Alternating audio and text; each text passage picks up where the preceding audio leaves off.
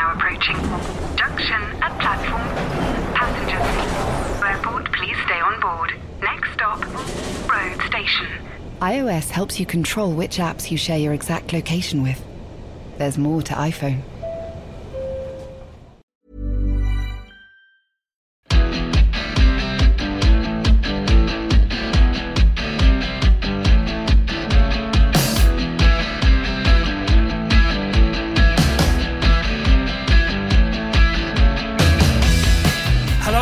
Welcome to The Ruck, your penultimate episode of the rugby podcast for the Times Sunday Times of this regular season, although we will be going on tour to Australia. Joining me today, Mark Evans, regular uh, attendee of this podcast, and Alan Dymock, features editor of Rugby World magazine. Uh, we've got an enormous amount to talk about this week. Two seismic Gallagher Premiership semi finals. The the first URC final will be all South African. Today, Monday, the RFU will launch the fixtures for the new community game season, branding it as the biggest overhaul of the of grassroots rugby structure in 30 years. And John Inverdale, the RFU council member and chairman of National League Rugby, will join us to discuss that. But first, we have to reflect on on the sad news that, that we all heard yesterday, Sunday evening, and the passing of, of Phil Bennett. Mark, you grew up in Wales. You tweeted about it this morning. It's it's he he was a. I mean, there are no words really to describe what, what he gave to this game. No. Um, people talk about legends, and uh, he, he's. I think somebody is it Brendan Gallagher or someone said more of an immortal, and I think that's right. I think he's in the line of, you know, Cliff Morgan, Dai Watkins, Barry John, Phil Bennett, Jonathan Davies. The the sort of the golden line through Welsh number tens. Um, and he's up there with, with, with them. Some would say at, at the very top. I mean, that's just a personal view, but um, the other thing I'd say is that you know they say don't don't meet your heroes, don't they? Because you're always going to be disappointed. Well, he, he was the exception to that. He was just the loveliest of men, and uh, you know, just just just just such a lovely person. that's that's the thing that I keep. Um, I mean, I'd, I'd probably count myself as being a, a, a bit too young to know too much. I mean, legends is probably what I know uh, about Phil Bennett. But you look through uh, all that's been written about him, even before now, and the outpouring of uh, emotion about it. And the thing that keeps coming through that you keep seeing people talk about is just what a nice bloke he was. And it's you know, if you take the rugby out, then that's all you could want. Yeah, and we can be a bit, you know, being rugby or whatever, who plays rugby is a great bloke, which is nonsense, isn't it? Um, but he was, and is so rooted in his in his community of Felinfoel and uh, West Walian through and through. You know, in some ways didn't like touring that much, much preferred to be at home. Um, but is uh, if you never saw him play live, um, just an extraordinary player the sort of stardust in his feet.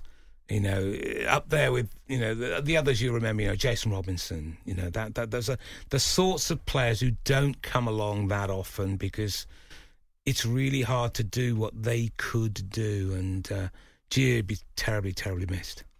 And we've talked on this pod with you, Mark, in recent weeks about the state of the of Welsh rugby and and and its and its decline.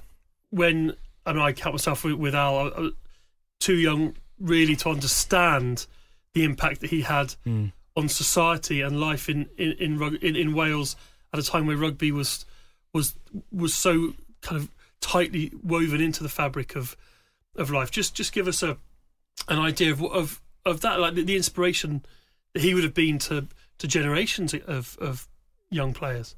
Well, he he followed Barry John, who was uh, an equally but incredibly different uh, type of, of, of fly half. Um, um, Phil Bennett was much more um, electric.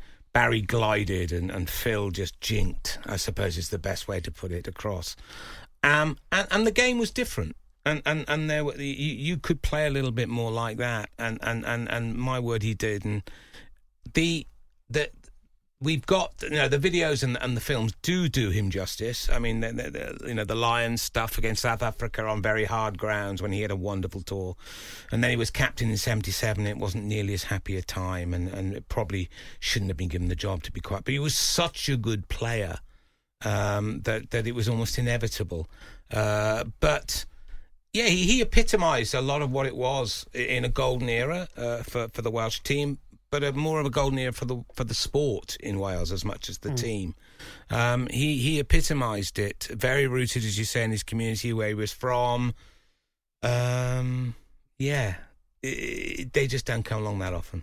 No, well, sad, sad, news to break at the end of the end of a weekend in which uh, was actually on the field for everyone, p- pulsating in, in so many different ways, which we will we'll get into now starting up with the the Gallagher Premiership semi-finals uh, coming up next.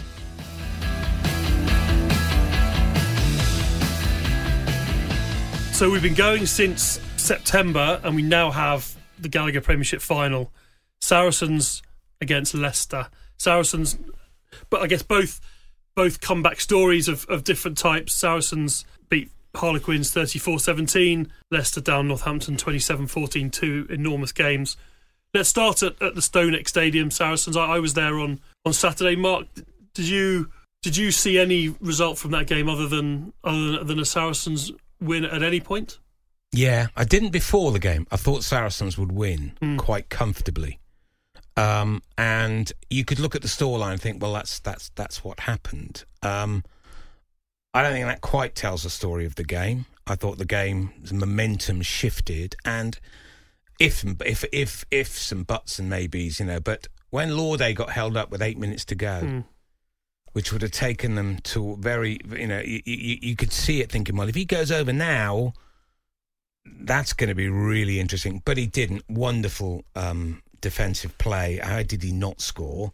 Um, and and Saracens saw it out and then scored another one at the end. And, and but the game was gone by then. To be yeah, honest, um, I, it was. I just loved that game. It was I remember I was sitting there thinking there's a lot of stoppages here. But you, you the word that you use a lot is flow. Yeah. And it it was a game where there were a lot of stoppages, but it didn't.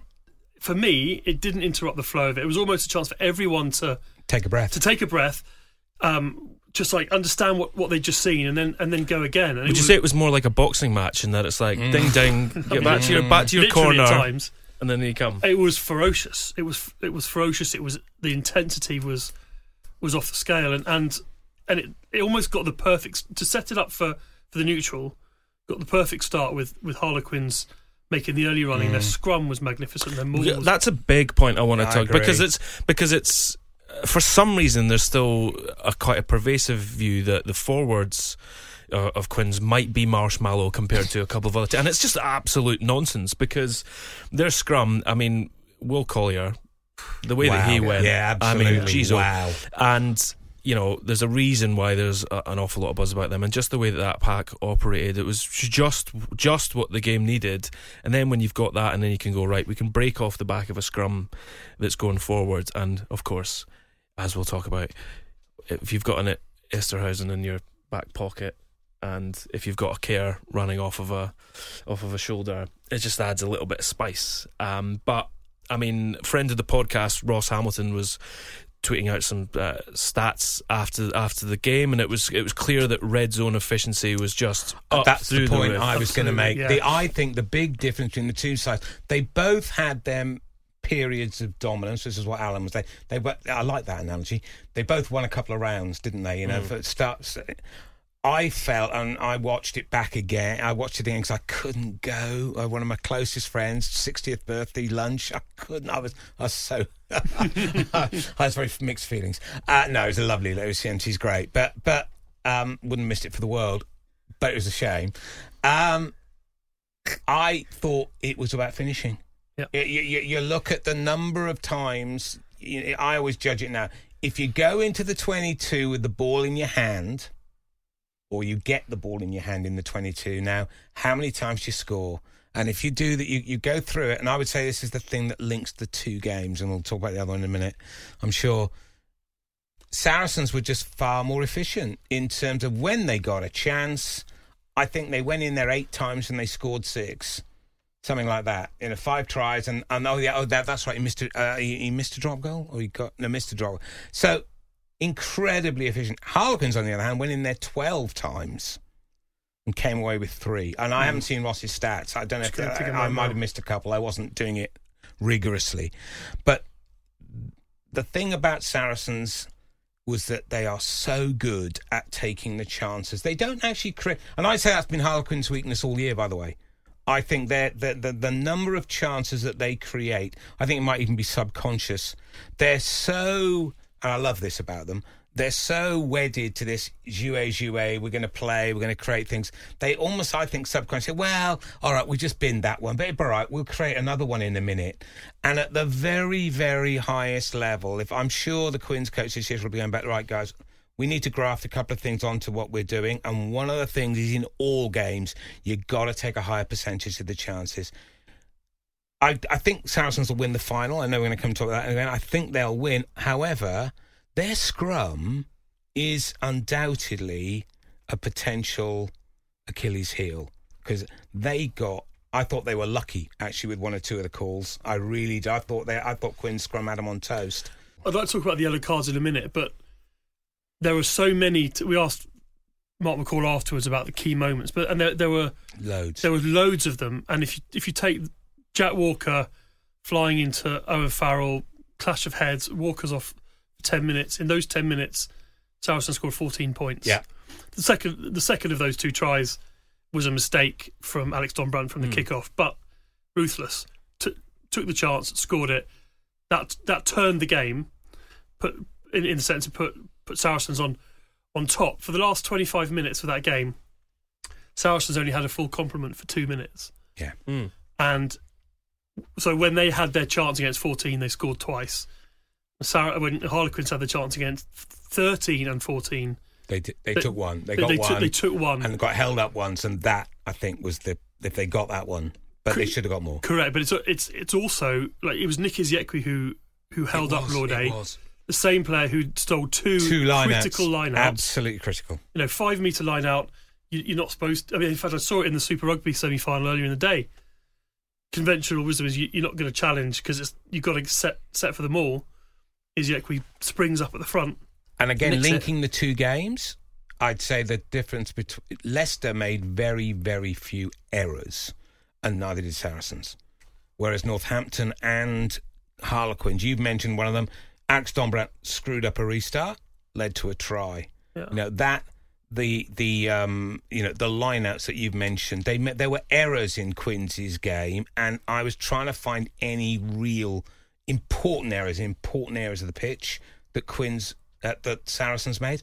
You couldn't find any, and also for 20 minutes, but it was only for 20 minutes. Again, Love Alan's that in that round or a couple of rounds, they won every collision.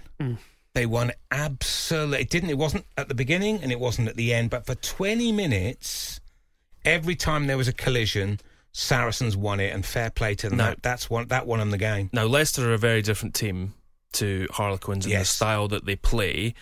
It'll be interesting if you go to take the learnings from this game, whether Saracens are going to be wanting to cough up so many cards for high shots. Um, can you get away with that in a final against a, you'd say, based on the form of this season, a stronger team? And just an interesting point on that, and I'm just going to put that out there, and we d- we don't have to discuss it, but it seems fascinating to me that um, we're we can be so strict on high shots and be firm on that and not waver, yet not with HIAs.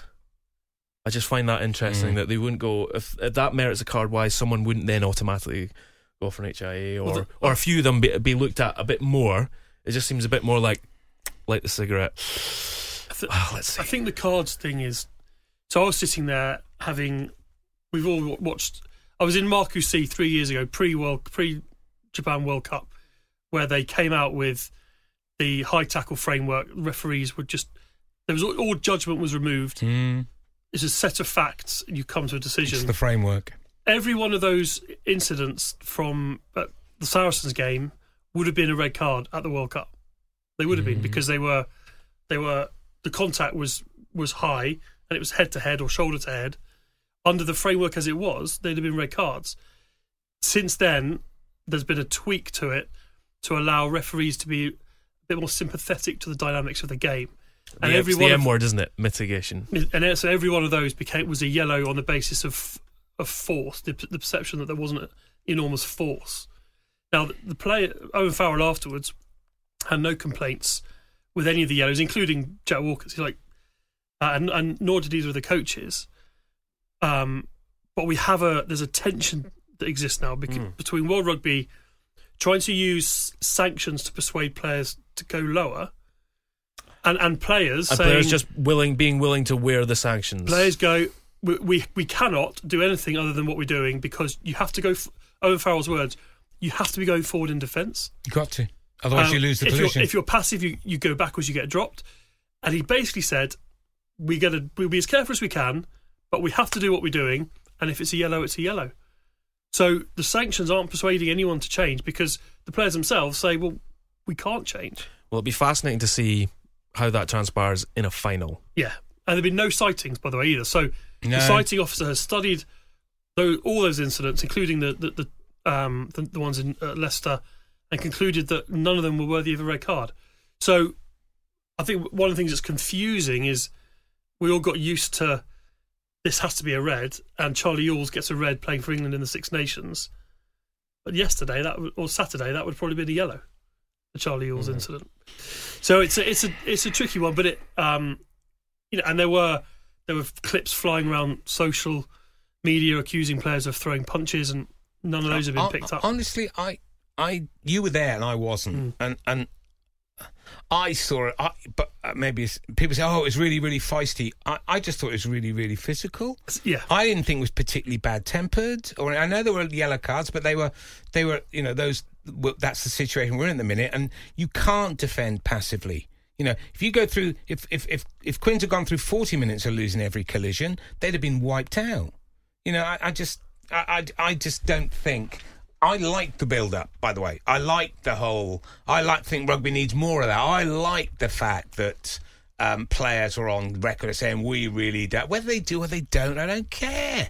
Yeah. Come on, this Sell it. week- Sell it. Don't exactly. Don't be mealy mouthed about it and say no one's died. They just given it. It's, it's a bit of an edge, and the game wasn't. We don't have that sort of game anymore. No one got. I, I didn't see anyway. Nobody got punched. No one got stamped on the floor. Nobody got their head kicked in. It doesn't happen anymore. All right. For God's sake, stop was- being so bloody prissy about it. there were outbreaks of pushing and shoving, but what, but what it, what the that build up and what that rivalry brought was Excitement. and, and an intensity. The, Yeah. the the the physical, the breakdown, phys- um, battle, the, the the combat on the floor It's a good game. was was was unbelievable. The counter rucking, the the power, the physical, brilliant. It was brilliant, and and I yeah I loved it. And it and the first thing Mark McCall said to us afterwards was something like, "That was you know that was the longest game of the season," and it hadn't even felt like it. You know there were games with stoppages, as we've discussed, as you as you've said, Mark, that lack all flow. Didn't feel like that at all. It was it was magnificent, and and I would expect a similar final. You know, it would be it'll be two two teams going hammer and tongs. It might not be a thing of beauty. Mm. I think um, Al Ross's stat was that Leicester kicked seventy five Sem- percent. yeah, I was waiting to say that. Seventy-five percent. I mean, That was they- a different type of game. We're going on to that now. aren't we? Yeah, yeah. it's a different type of game, wasn't it? I mean, they st- uh, they haven't shied away from who they are. They have an identity, and there's there's something likable about them going.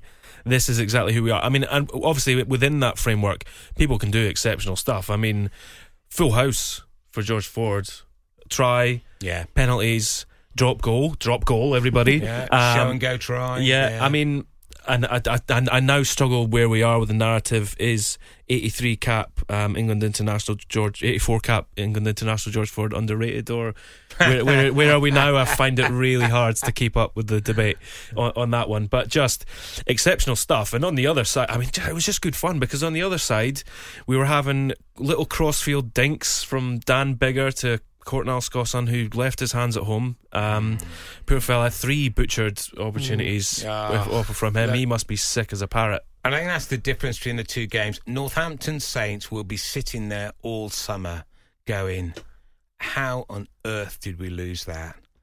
They're, they're 15 point, look, they're 15 points up. And I don't mean the two um, things that he butchered because they then scored one straight away. You can't hmm. double count, right? But they, they left one try, ab- seven points, absolutely on the table. Yeah. They missed a drop goal.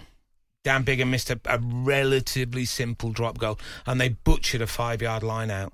Now there's 15 points just sitting there, and it's and it's 30 minutes in, and you're winning. They don't lose from there because Leicester massive strengths, and this is why I think they're going to lose the final. By the way, I can't see them scoring enough points. Hmm. I don't know how they're going to score. They're they do hang in though. You remember they beat Saracens at Welford Road right back in God knows what was it week one or week two? Something incredibly early. They were the second best team for a 80 minutes basically, and then they hung in, they hung in, they stayed in the fight, and they got it at the end. If they're going to win on Saturday, I'd honestly think that's the only way they're going to win, except if they really go for Saracens scrum. If Genge and Montoya, I know I pronounced that wrong. I'm sorry. I apologise. I don't know what they and and Cole really, really go for what to me looks like a Saracens front row that isn't what it was. And then the way Leicester play on the back of that might just give him a chance, but I, I'd say four out of five times Sarries win this. The train is now approaching. Junction at platform. Passengers. Airport, please stay on board. Next stop, road station. iOS helps you control which apps you share your exact location with. There's more to iPhone. A lot can happen in the next three years. Like a chatbot may be your new best friend. But what won't change? Needing health insurance. United Healthcare Tri Term Medical Plans are available for these changing times. Underwritten by Golden Rule Insurance Company, they offer budget friendly, flexible coverage for people who are in between jobs or missed open enrollment. The plans last nearly three years in some states, with access to a nationwide network of doctors and hospitals. So, for whatever tomorrow brings, United Healthcare Tri Term Medical Plans may be for you. Learn more at uh1.com. There's never been a faster or easier way to start your weight loss journey than with PlushCare. PlushCare accepts most insurance plans and gives you online access to board-certified physicians who can prescribe FDA-approved weight loss medications like Wegovy and Zepbound for those who qualify. Take charge of your health and speak with a board-certified physician about a weight loss plan that's right for you. Get started today at plushcare.com slash weight loss. That's plushcare.com slash weight loss. plushcare.com slash weight loss.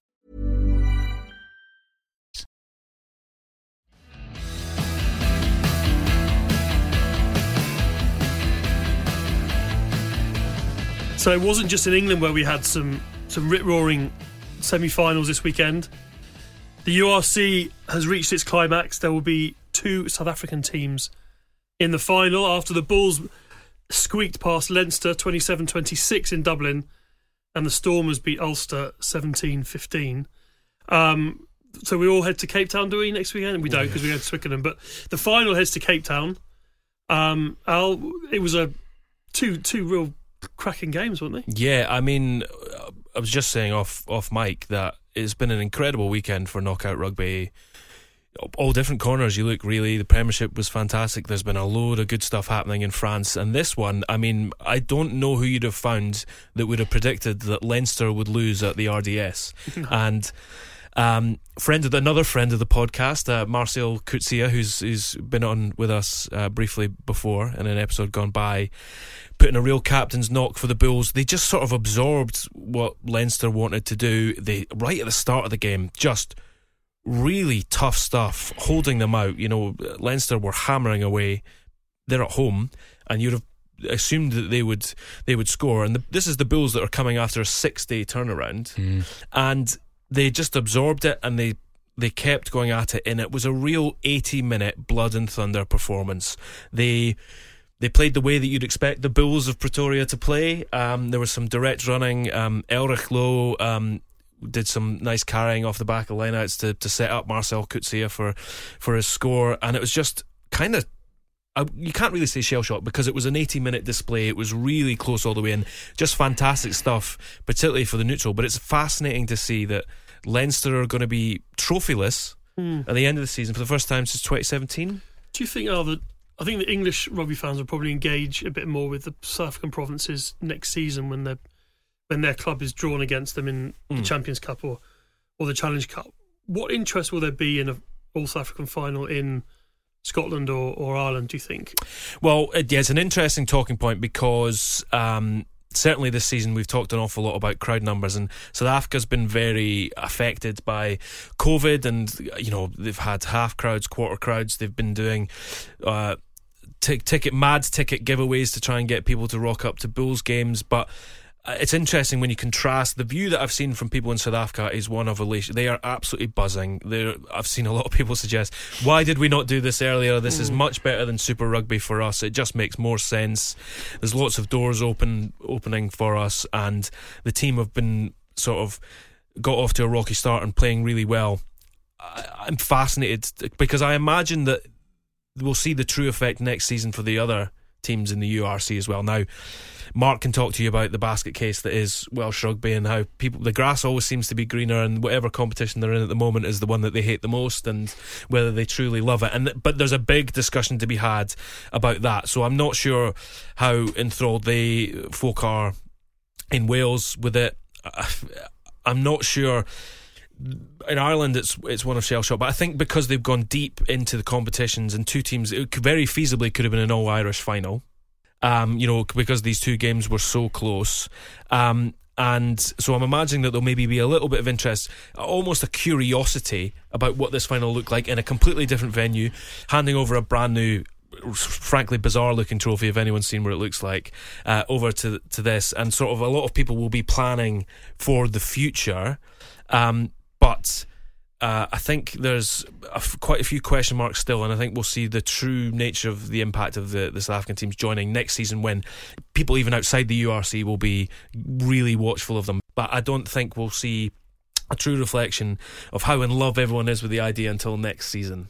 Yeah, I'd, I'd agree. I, on top of that, you won't see. We didn't see the proper structure this year because of COVID, and um, I, I, I think that uh, when they have less overlaps, which is what they've got planned, because they've very sensibly moved away from this. Everybody must play everybody else home and away, which is absolutely no need for that, guys. There's lots of competitions don't do that.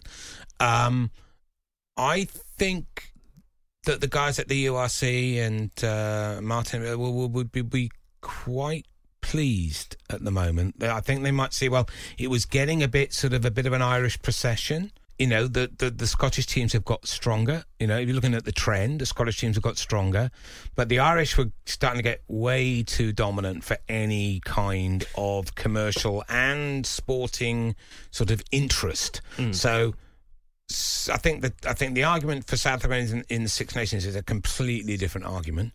But within, I think within the URC, I think it's I think probably in good. everyone's everybody's interests. It's been a, it, it just felt like a shot of life, a different name on the trophy, and I'd say you, you said the Scottish teams got stronger, but Glasgow were truly humbled against Yes, Leinster, were, and because of that, it felt like.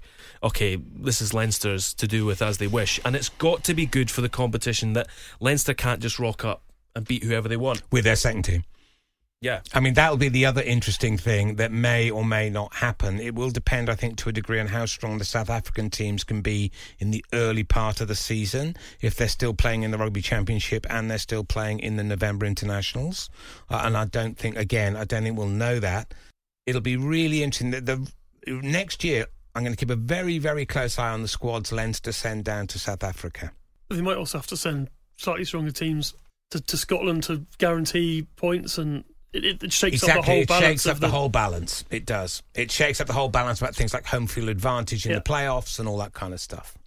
I think the, my one question on it is I was at um, went to the Leinster Toulouse uh, quarter final, and afterwards Johnny Sexton was try, trying to remember what the competition was called. He was like, Oh, "Is yeah, it top yeah, fourteen yeah, or yeah, yeah, yeah. He said like there's been so many incarnations of it, and Needs a bit of stability now. it just Mm. Competitions they feel important when when they grow roots. Well, people And- understand them. Yeah, yeah. And I- so I- I, think, as you say, if it can settle in, there's been you know the, the gauntlet's been laid down to, Mm. to to Leinster and the Irish teams. The structure can settle and people get used to it, and just you know whether you like it or not, the sight of of South African teams in in in Europe, in uh, you know, in in with a Saracens or a Gloucester or whoever they end up being. You know, that that'll bring it closer to home again, particularly for an English audience who largely won't have watched it because they Yeah. they won't have Premier Sports because they're already paying for other you know for BT Sport and you know that they largely won't have seen the those teams play in those games. Having them in the Champions Cup will will I think will bring the, the competition a bit closer to home. And before we move on, just just what just a not more than a not. Ulster were Mm. magnificent in defeat. Yeah, so two fascinating finals coming up next weekend, and, and just before we get into the, the last section of of the ruck, Al chucked a, an interesting hypothetical into our uh, WhatsApp chat this week. Um, that he would quite fancy the discussion. Al, Yeah, well, it's just um, I'd watched with interest what was happening in the Gulf and the the start of a a rebel league. I mean, rebel league makes it sound almost quite Star Wars, doesn't it? And it's not been received anything like that. Um, the idea of the the rebel Saudi backed rebel league in golf. uh, We'd seen the takeover of Newcastle United, and it got me wondering. With all the hand wringing that's gone on about it and all the questions about sports washing, if that happened in rugby, would we have the same qualms and would players have certain qualms about joining uh, a, a team that was backed by by someone like the Saudi investment fund I just thought it was an interesting discussion So we're talking about the ownership of a team or the ownership of a league or competition, the whole thing. A team I think A team. That's I, I don't know is the answer. I, I I think we've got some history here, haven't we? To put this into context. So there, there's a continuum between people say, "Oh, sport." Sport should never. Sport and politics. That's nonsense, isn't it? Sport is part of life, and all politics is is choices within certain societies and cultures. So it's a question of where you make the decision, isn't it? And at what point do you say, no, actually, that that's too far? Because if you go to the, you're purer than pure and, you know, more ethical than anything. There's a whole load of rugby nations you wouldn't play. You know, you look at you look at some of the you look at some of the LGBT views of regimes in the Pacific Islands, for example right? But I don't hear anyone saying, well, we shouldn't play Tonga, for example. And I agree with them. I don't know. I think we should play them. Then you come down to who owns the tournaments and who owns the teams, and you and you think about their motivation, and maybe that's more in the middle. I mean, the, the golf thing's interesting. I I'm very much on the on the side of the sort of McIlroys and the traditional sort of PGA stuff, and you know, please, for God's sake, I think the the journalist who said to um, Ian Poulter, "Well, would you go to South Africa then?" Uh, good question. Yeah. W- would you? Where Where's your line? I'm not Yeah. sure I've answered anything there, but it's a No, it is- really. did you watch the, the the golf last night? The Canadian Open finish. Rory McIlroy wins. I did it. watch a little bit, Like yeah, it- and it I don't like- normally. It was incredible, and the first thing he said was, "That's that's 21 tour victories, which is one more than a certain somebody." That certain somebody being Greg Norman, and it's create you know it's created a it's almost revived a passion for for where they were.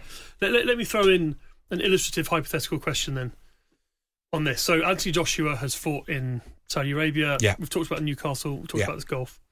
If the Lions are offered a game in Riyadh on their way to Australia, do, a should should they play it if it's lucrative?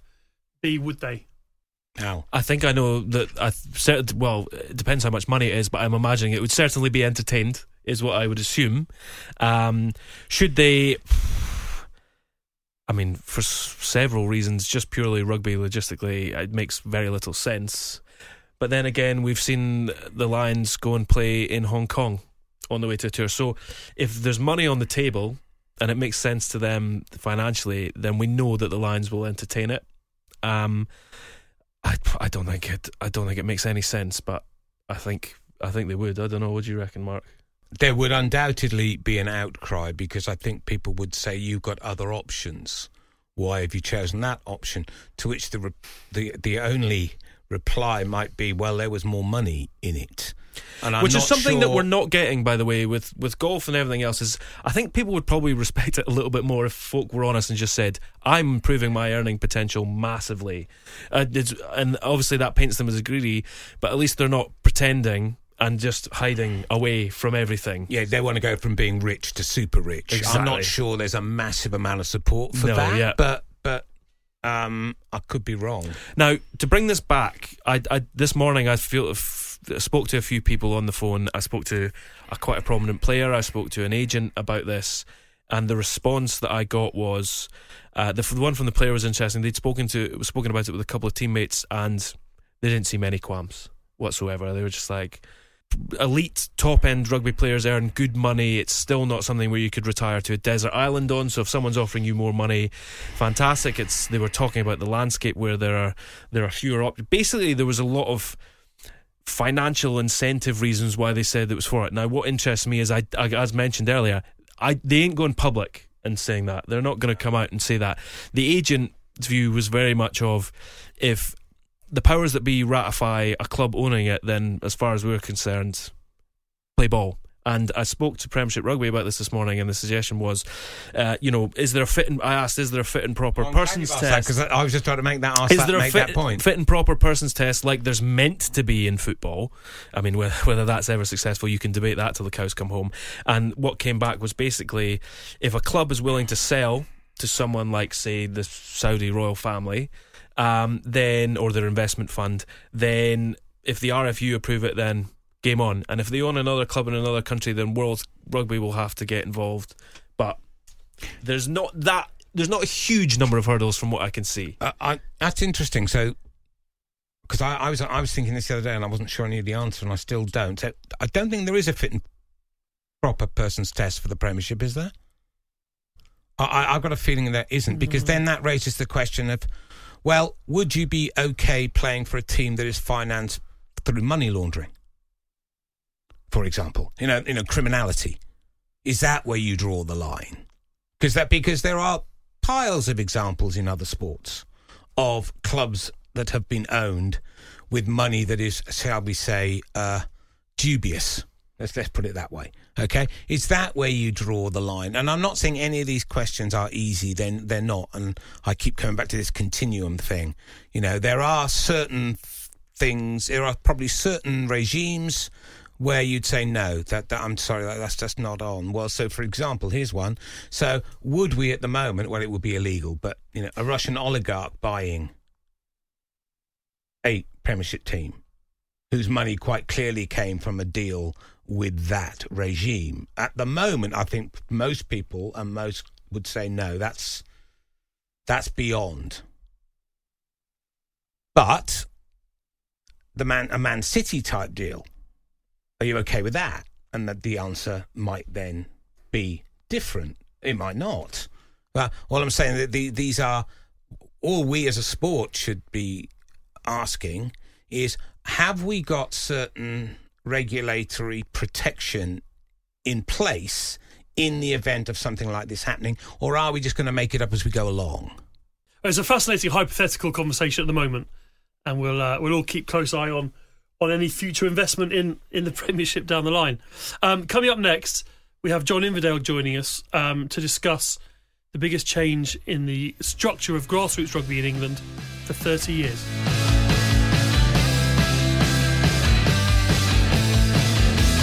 Joining us now on the ruck is, is, John Inverdale, RFU council member and chairman of National League Rugby, to to really explain to everyone why the RFU have have changed the community game structure and, and the importance behind it. It's being being flagged as the biggest change in 30 years to how the, the community league game is is, is structured. Uh, John, thanks for joining us.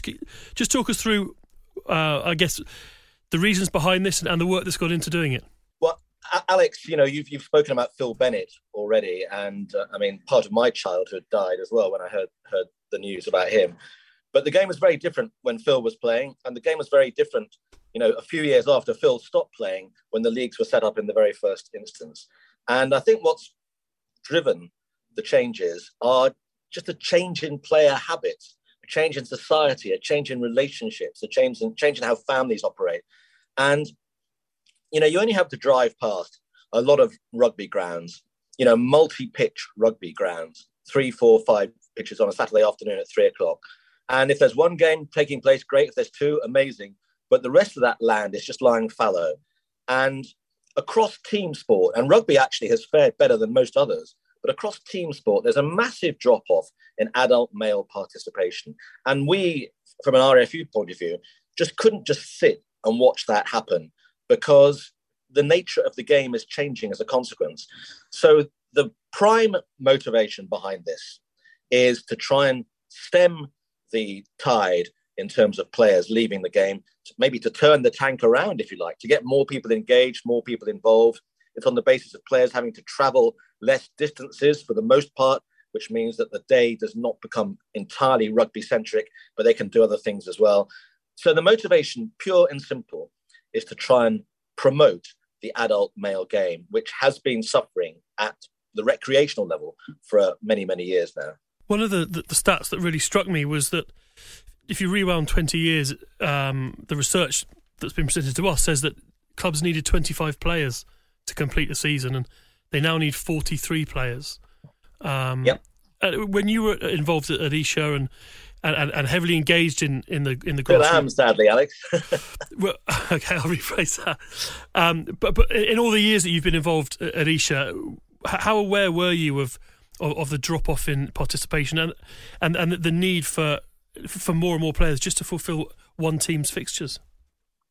Well, I'm, I'm sure if anybody's listening to this who's involved in any club, they will be conscious that maybe 30 years ago they ran six teams, seven teams, five teams, and now they're running three, two, one. You don't need to do a study of it. You can just see it. You can mm. see that the bar is less busy. The pitches, as I mentioned earlier, are empty. I think the need for the game to be flexible and to understand that if if there's only 12 people at least you can have a game rather than actually not doing anything is really, really important because by virtue of having replacements, if you've only got 12 or 13 players, the game will get postponed.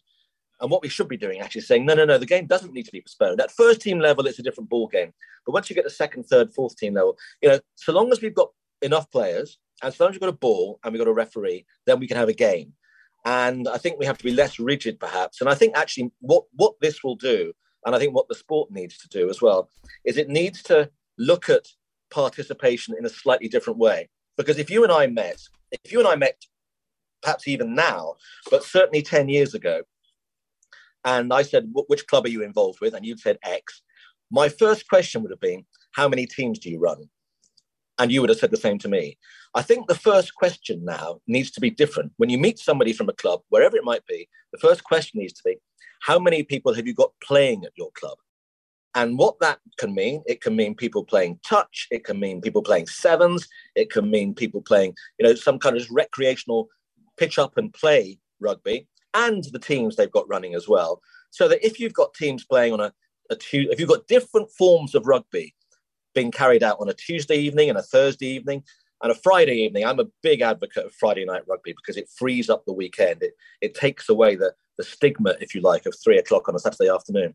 But if you've got people playing at your club and it is vibrant and dynamic and alive four or five nights a week, it doesn't actually matter if on a Saturday you used to run four teams but only run two now.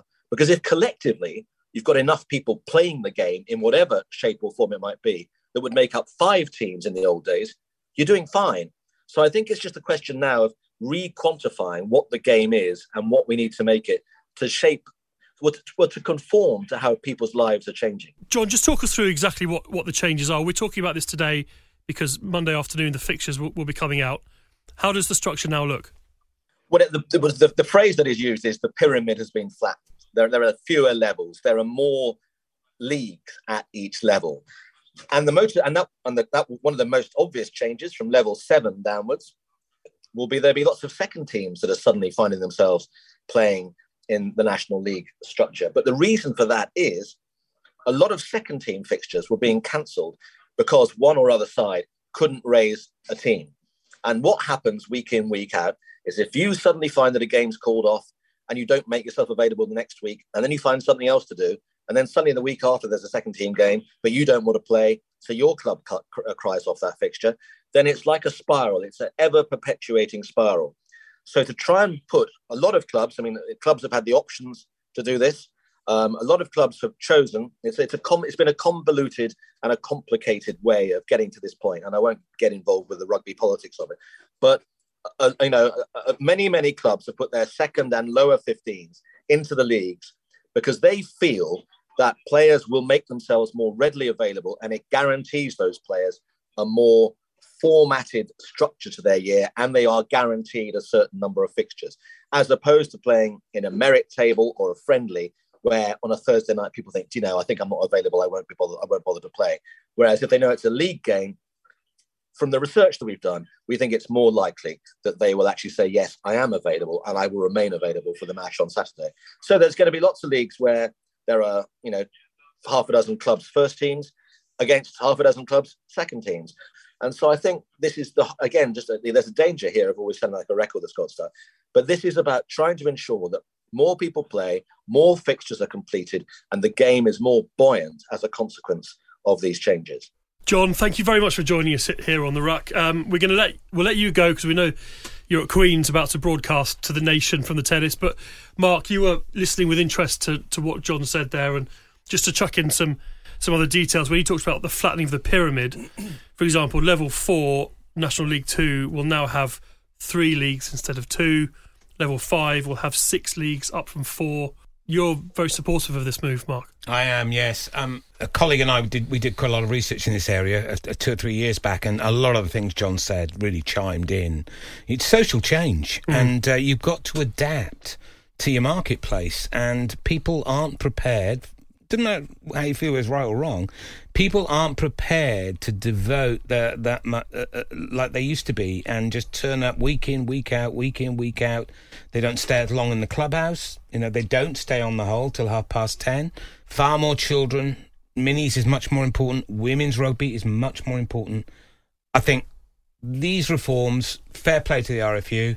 You know, less travelling more local games, flattening the pyramid. I know it's just the the buzzword, mm-hmm. but it, it's it's it is undoubtedly the right direction of travel.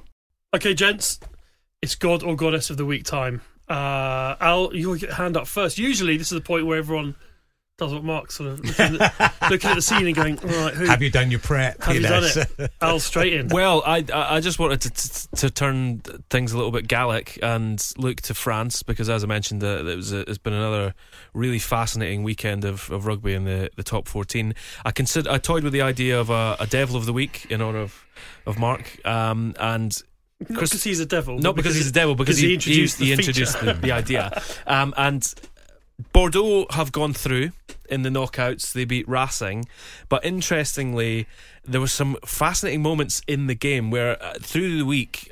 Christophe Urios, who's the boss uh, at Bordeaux, had made a point of calling out Jalibert oh, and and, yeah. and they both played absolute blinders. Woki scored a try, was holding his hand to his ear as if the old classic wrestling, like what you're saying now. Uh, and Jalibert went off the park, and there's a clip doing the rounds of him. Well, Urios tries to shake his hands, and Jalibert looks right past him as he takes it in. So it's an interesting one. You could imagine as a motivational tool, you could suggest that it actually worked calling those players out because they played bloody well, but I don't know how sustainable that is. So I toyed with the idea of Urios, despite winning, being a Devil of the Week. But actually, um, I wanted to give a shout out to um, Melvin Jaminet. Of now, we all know his exploits at the back for France. Is coming to an end of his time with Perpignan, where he was spotted. Yeah. Um, Perpignan at the weekend would became the first team ever to from the top 14 to win in the playoff with the team that hadn't been promoted yet from the Pro D2. Normally, the Pro D2 team comes up and takes over. Perpignan managed to hold on. Jaminet hasn't played an awful lot for Perpignan last year. He's been away with France. He's had injuries. He's on his way out of the club.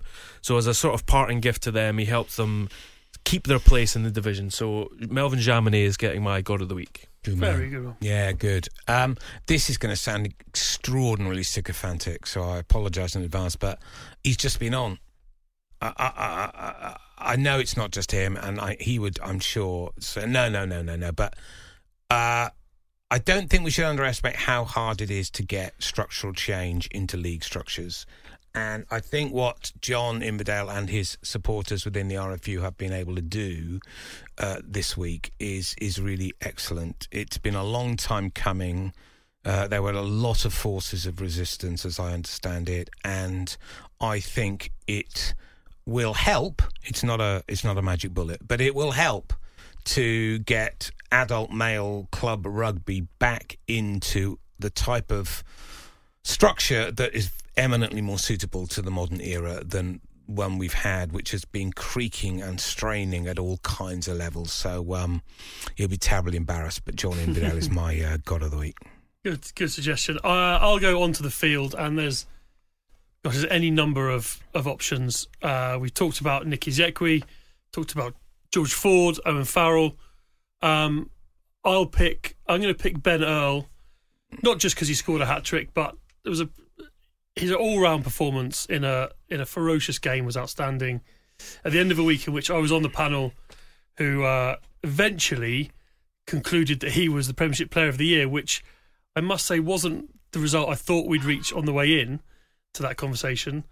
Um, but he delivered a performance that that added some some real justification to that award. Yeah, so Ben Bromfield, he'd have been mine as well. I Yeah. It was just terrific. terrific, wasn't he? And um, there's an England squad to to tour Australia coming up, and if if the tradition of the Premiership Player of the Year He won't be continues, in it. he won't be in it. so you'd have to make It is do the with curse, isn't it? with It our is God the of the Week curse. prize instead.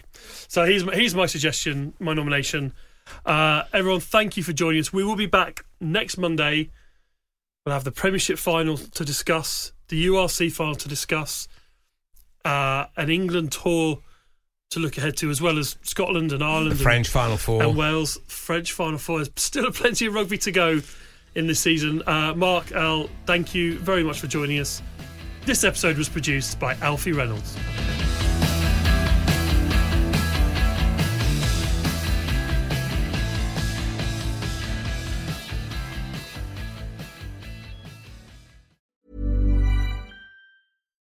VoiceOver describes what's happening on your iPhone screen VoiceOver on, settings, so you can navigate it just by listening. books, contacts, calendar, double tap to open. Breakfast with Anna from 10 to 11. And get on with your day. Accessibility. There's more to iPhone.